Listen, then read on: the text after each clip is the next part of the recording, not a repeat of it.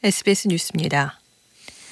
의과대학 정원 확대에 반발한 의사들이 어제 서울 도심에서 대규모 집회를 열었습니다. 의사들은 정부가 추진하고 있는 의대생 2천명 확대와 필수 의료 정책을 즉시 멈추고 처음부터 다시 논의하라고 요구했습니다.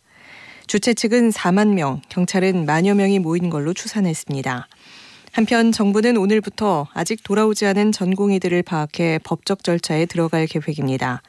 집계를 마친 보건복지부가 의사들을 고발하면 경찰 수사가 진행될 걸로 보입니다. 이런 가운데 경찰은 의료법 위반과 업무방해 혐의로 수사 중인 의사협회 현 집행부 4명을 출국 금지했습니다. 교육부가 의과대학을 운영하는 전국 40개 대학에 재차 공문을 발송해 예정대로 오늘까지 2025학년도 의과대학 학생 정원을 신청하라고 요청했습니다. 의료계가 대학 총장들에게 증원에 대한 의사표명을 자제해달라는 호소문을 보냈지만 교육부는 각 대학이 정해진 기한 안에 증원 신청을 하지 않을 경우 임의로 증원해주는 일은 결코 없을 것이라며 강경한 입장을 유지하고 있습니다.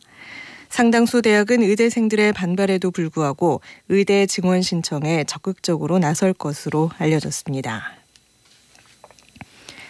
하위 평가에 반발해 민주당을 탈당한 김영주 국회 부의장이 오늘 국민의힘에 입당합니다. 본인 지역구인 서울 영등포 갑에 공천을 받을 걸로 보입니다. 서울 영등포을 경선을 포기한 박민식 전 보훈부 장관은 당의 요청을 받아들여 서울 강서을 출마를 선언했습니다.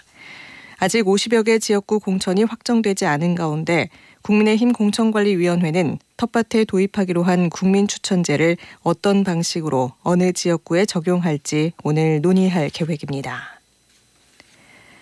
이낙연 새로운 미래 대표가 민주당 공천에서 배제된 친문 핵심 임종석 전 대통령 비서실장과 그제 비공개로 만났습니다. 어제는 공천에서 배제된 뒤 탈당을 재차 시사한 친문계 홍영표 의원, 탈당해 민주연대를 꾸리고 있는 서른 의원과 전화 통화를 갖고 연대 방안을 논의하는 등 새 분리기에 나섰습니다. 한편 민주당이 주축이 된 비례연합정당과 조국 전 장관의 신당도 공식 출범했습니다.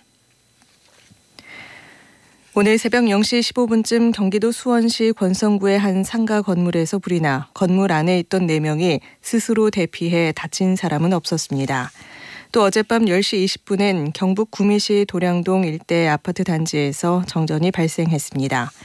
아파트 전기 설비 오작동으로 한 아파트 960세대의 전기 공급이 끊겼고 인근 아파트 120세대에도 정전이 이어졌습니다.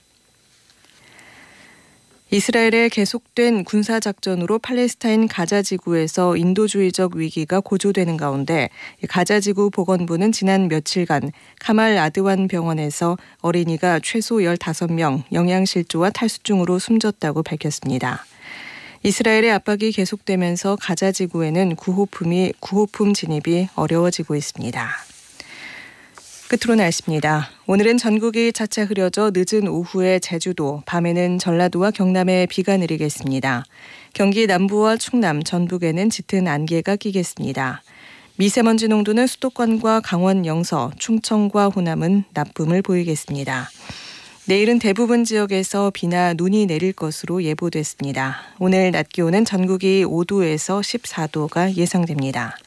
서울의 현재 기온은 영하 0.6도, 습도는 63%입니다. 정미선입니다. 뉴스를 마칩니다. SBS